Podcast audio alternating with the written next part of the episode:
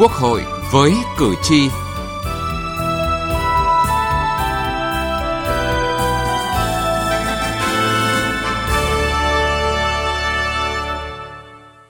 quý vị và các bạn, trong tuần đầu tiên, kỳ họp thứ 2 Quốc hội khóa 15 đã làm việc, thảo luận, góp ý vào rất nhiều nội dung dự luật quan trọng.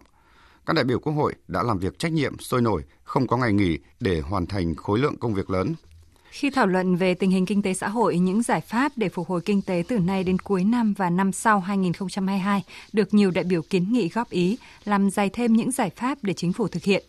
Theo các đại biểu, nhiệm vụ quan trọng ngay trong năm 2021 là phải ban hành chiến lược tổng thể về phòng chống dịch, phục hồi kinh tế xã hội. Chương trình Quốc hội với cử tri hôm nay đề cập nội dung này.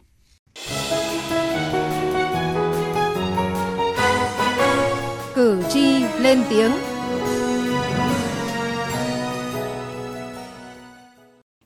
Thưa quý vị và các bạn, báo cáo tại phiên khai mạc kỳ họp thứ 2, Thủ tướng Chính phủ Phạm Minh Chính khẳng định chúng ta đã nỗ lực hết sức mình trong điều kiện có thể. Sự nỗ lực này của cả hệ thống chính trị đã được cử tri, nhân dân đồng lòng ghi nhận.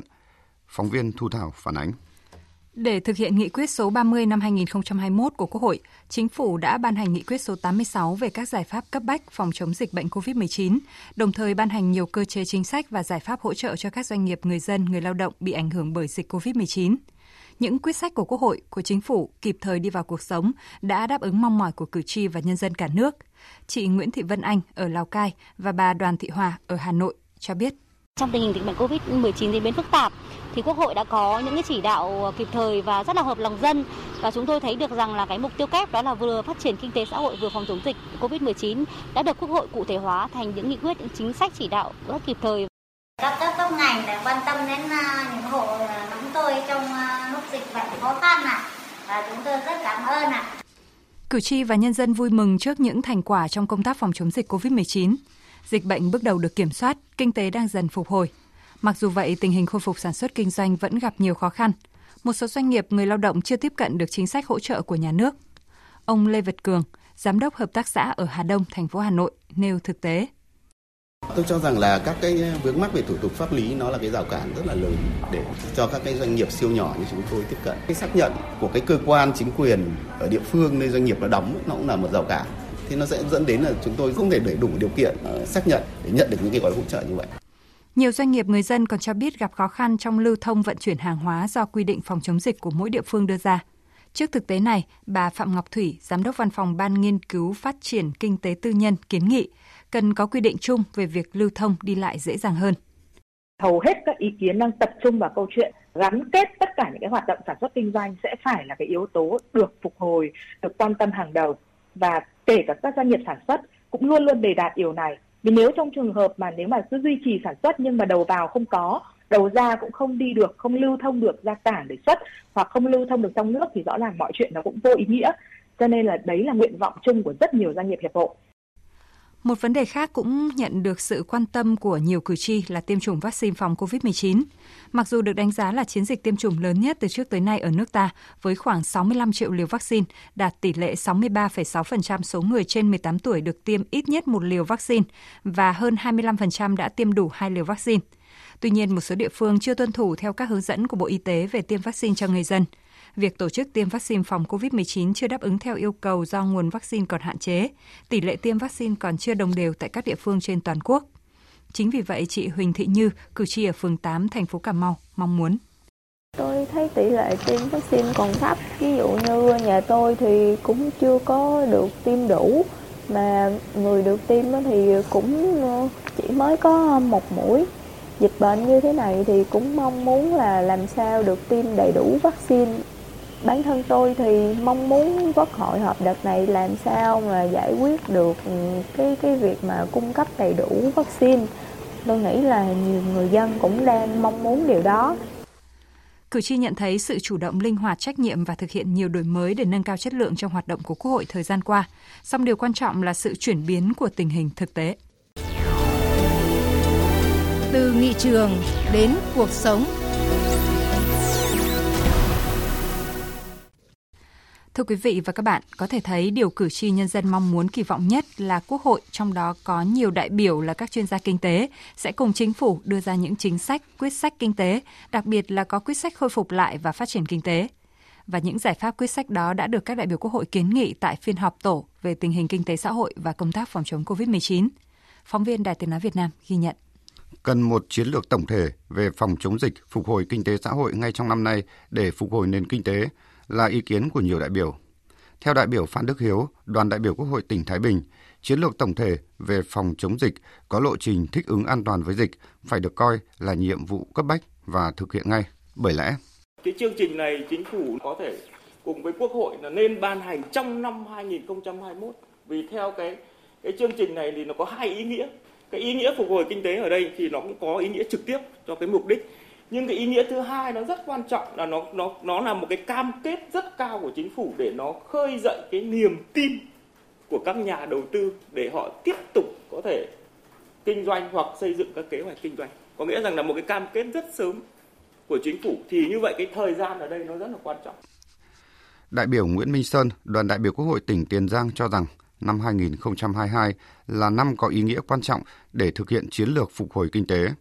Nếu kết quả không nổi bật thì khả năng hoàn thành kế hoạch phát triển kinh tế xã hội 5 năm 2021-2025 là vô cùng khó khăn. Do đó, phải ban hành và thực hiện sớm hiệu quả chiến lược. Động lực của năm 22 để phát triển đó là có 3 cái động lực trọng tâm. Thứ nhất là khôi phục, thúc đẩy sản xuất kinh doanh. Thứ hai là đẩy mạnh xuất khẩu. Và thứ ba là đẩy nhanh tiến độ giải ngân vốn đầu tư công và huy động nguồn lực xã hội. Phát triển hệ thống kết cấu hạ tầng. Tôi cho rằng 3 trọng tâm này là hợp lý trong cái thời điểm khó khăn như hiện nay. Bây giờ chỉ còn có cách làm sao mà chúng ta thực hiện hết sức. Cách làm, cách triển khai phải thật sự hết sức là hiệu quả. Ngay trong năm nay và đầu năm 2022 cần có một gói hỗ trợ lớn để tạo các điều kiện đảm bảo an toàn cho sản xuất kinh doanh của doanh nghiệp, đảm bảo an sinh cho người dân. Đại biểu Nguyễn Ngọc Bảo, đoàn đại biểu Quốc hội tỉnh Bắc Giang phân tích. Tổng chi cho công tác phòng chống dịch của chúng ta hiện nay khoảng độ 2,83%. So với nước các nước trong khu vực và trên thế giới thì cái này so với GDP đấy thì vẫn rất là thấp. Chính vì vậy cho nên rằng chúng ta cần phải có một cái cú hích đầu tư một cách mạnh mẽ hơn, hỗ trợ cho công tác về an sinh xã hội. Chúng ta cũng biết rằng rất nhiều các cái gói hỗ trợ cho người dân, cho doanh nghiệp. Thì tuy nhiên thì hiện nay có một lực lượng rất là lớn, cái đối tượng là các lao động tự do, các hộ kinh doanh. Và đây là cái lực lượng đóng góp tới 30% GDP thì chưa được hưởng nhiều hoặc là còn rất hạn chế những nguồn lực để mà hỗ trợ cho cái đối tượng này. Việc phục hồi và phát triển kinh tế đất nước sau đại dịch COVID-19 được các đại biểu Quốc hội tích cực thảo luận, góp ý kỹ ở tổ tại các địa phương. Theo đại biểu Quốc hội Nguyễn Trúc Sơn, trưởng đoàn đại biểu Quốc hội tỉnh Bến Tre, Quốc hội, Chính phủ cần có những giải pháp, biện pháp khả thi cụ thể để hỗ trợ các địa phương bị ảnh hưởng của đại dịch để phục hồi kinh tế. Có một cái gói về kích thích nền kinh tế, nhất là cho các cái tỉnh khu vực đồng bằng sông Cửu Long là cũng như nền kinh tế trọng điểm phía Nam, 23 tỉnh mà có chịu tác động nặng nề của cái đại dịch. Phục hồi và phát triển kinh tế của cái khu vực này phải thực sự đặt lên hàng đầu, bởi vì cái tỷ trọng về kinh tế của khu vực này nó chiếm hơn 1/3 cái GDP của cả nước. Cái vấn đề thứ hai là chính phủ phải quan tâm đầu tư mạnh cho vấn đề kết cấu hạ tầng, nhất là cái khu vực các tỉnh đồng bằng sông Cửu Long. Vừa qua với biến đổi khí hậu, với cái tình hình phòng chống dịch Covid-19, cái sức chống chịu khu vực đồng bằng sông Cửu Long cũng đang rất là hạn chế. Cái thứ ba là chúng tôi quan tâm đến cái vấn đề là an sinh xã hội sau cái đại dịch. Đại biểu Lê Văn Dũng, trưởng đoàn đại biểu Quốc hội tỉnh Quảng Nam thì nêu ý kiến để tạo điều kiện cho các doanh nghiệp hoạt động cần phải xây dựng một cơ chế thông thoáng, thống nhất cho việc đi lại giữa các địa phương, giảm bớt các thủ tục rườm rà, giúp thúc đẩy hoạt động phát triển kinh tế từ đây đến cuối năm. Phòng chống dịch thì hiện nay có thể nói là nó chưa đồng bộ, mỗi nơi là mỗi cách, cho nên nó cũng gây khó khăn cho cái việc lưu thông hàng hóa, đi lại của người dân, cái sản xuất của doanh nghiệp. Tôi nói ví dụ như một cái việc khai báo y tế, chính phủ là đã có một cái app cả nước này thực hiện, nhưng mà là mỗi địa phương đều có một cái app riêng. Tôi nghĩ cái này nó không đồng bộ chút nào. Các đại biểu đều nhận định 12 nhóm giải pháp được chính phủ đưa ra cũng đã cơ bản đầy đủ toàn diện. Vấn đề quan trọng và cần quan tâm hơn là thực hiện thế nào cho hiệu quả các giải pháp này. Bởi thời gian qua, Quốc hội và Chính phủ rất nỗ lực, có nhiều nghị quyết kịp thời như các nghị quyết số 105, 128, 168. Nhưng quá trình thực thi thì còn nhiều điều đáng lo ngại, nhiều vấn đề vẫn thể hiện sự lúng túng, thiếu thống nhất giữa các bộ ngành, các địa phương.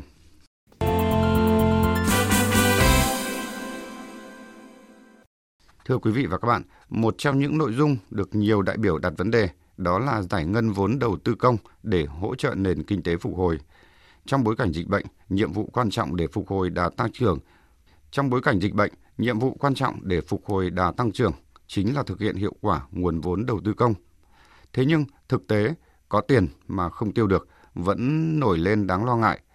Phóng viên Thu Huyền có bài "Không để đồng tiền chậm trễ".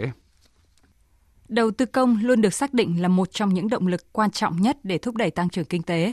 Đặc biệt trong bối cảnh nền kinh tế bị tác động nặng nề bởi đại dịch COVID-19, đầu tư công đóng vai trò không chỉ là vốn mồi mà còn là nguồn vốn quan trọng hỗ trợ hiệu quả phục hồi nền kinh tế khi các dòng vốn khác bị suy giảm.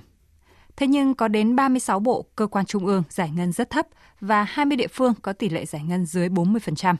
Đến giữa tháng 9, còn tới hơn 56.000 tỷ đồng vốn đầu tư công chưa được phân bổ giao chi tiết để triển khai thực hiện. Theo các đại biểu, tiền có trong ngân sách mà giải ngân chậm, tức là giảm phát. Đồng tiền muộn, đồng tiền trễ thì rất khó phục hồi kinh tế. Do đó, giải pháp cần kíp từ giờ đến cuối năm là giải quyết việc phân bổ giải ngân đầu tư công. Đại biểu Nguyễn Thị Thu Nguyệt, đoàn đại biểu Quốc hội tỉnh Đắk Lắk cho rằng, ngoài nguyên nhân khách quan là do ảnh hưởng của dịch bệnh, còn có nguyên nhân chủ quan là do cơ chế chính sách còn nhiều vướng mắc. Đại biểu Nguyễn Thị Thu Nguyệt đề nghị. Vấn đề là đầu tư công triển khai trong 9 tháng với cái tỷ lệ 47,38% mà so với cùng kỳ năm trước chúng ta là đạt 56,3%. Như vậy thì nó cũng bởi là do ảnh hưởng cái tình hình là đại dịch. Rồi một số vấn đề hiện nay địa phương cũng chưa quan tâm đến vấn đề là giải ngân cái nguồn vốn đầu tư công. Như vậy thì bây giờ chính phủ cũng phải quan tâm chỉ đạo có cái giải pháp thế nào để chúng ta triển khai thực hiện. Mà trong những cái việc mà cái hạn chế đó, cái nguyên nhân đó ngoài cái việc do đại dịch thì vấn đề liên quan tới cái bất cập trong cái chính sách thực hiện cái luật đầu tư. Ngoài ra, một nguyên nhân cố hữu khác làm ách tắc tiến độ giải ngân là công tác giải phóng mặt bằng luôn gặp vướng mắc ở hầu hết các dự án. Đại biểu Nguyễn Thanh Hải, đoàn đại biểu Quốc hội tỉnh Thừa Thiên Huế cho rằng cần xem xét sửa luật để tách công việc này thành một dự án riêng. Giải ngân đầu tư rất là khó khăn. Mà trong đó cũng có cái vấn đề mà chúng ta giải phóng mặt bằng. Nên là sắp đến đấy cũng nhiều đại biểu là đề nghị là sửa đổi luật đất đai. Và cũng phải có cái cơ chế chính sách là cái giải phóng mặt bằng phải đưa ra một cái gói riêng.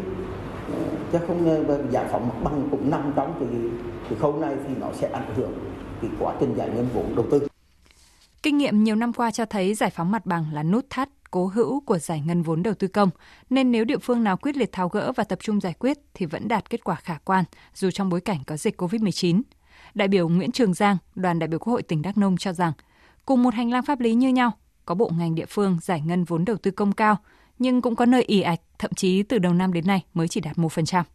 Như vậy, rõ ràng là có nguyên nhân liên quan đến sự thiếu quyết liệt của người đứng đầu các đơn vị, các dự án. Chủ yếu là cái sự quyết liệt của cái người đứng đầu.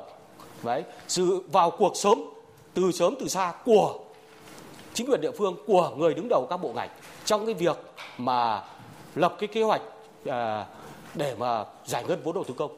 Chúng ta cần phải rất là rõ ràng ở đây ra cái gì thuộc về vấn đề pháp lý của Quốc hội thì sớm trình Quốc hội. Chúng ta phải rất là minh bạch trong cái việc mà trách nhiệm của cơ quan nào thì phải rõ ràng, nghẽn ở đâu thì chúng ta phải trình và sửa ngay.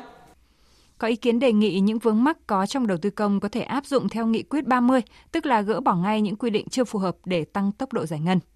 Bên cạnh đó, trong bối cảnh bình thường mới hiện nay, để tiếp tục phát huy vai trò vốn đầu tư công đối với tăng trưởng kinh tế, các bộ ngành và địa phương cần triển khai đồng bộ các giải pháp, quyết liệt thúc đẩy giải ngân vốn đầu tư công.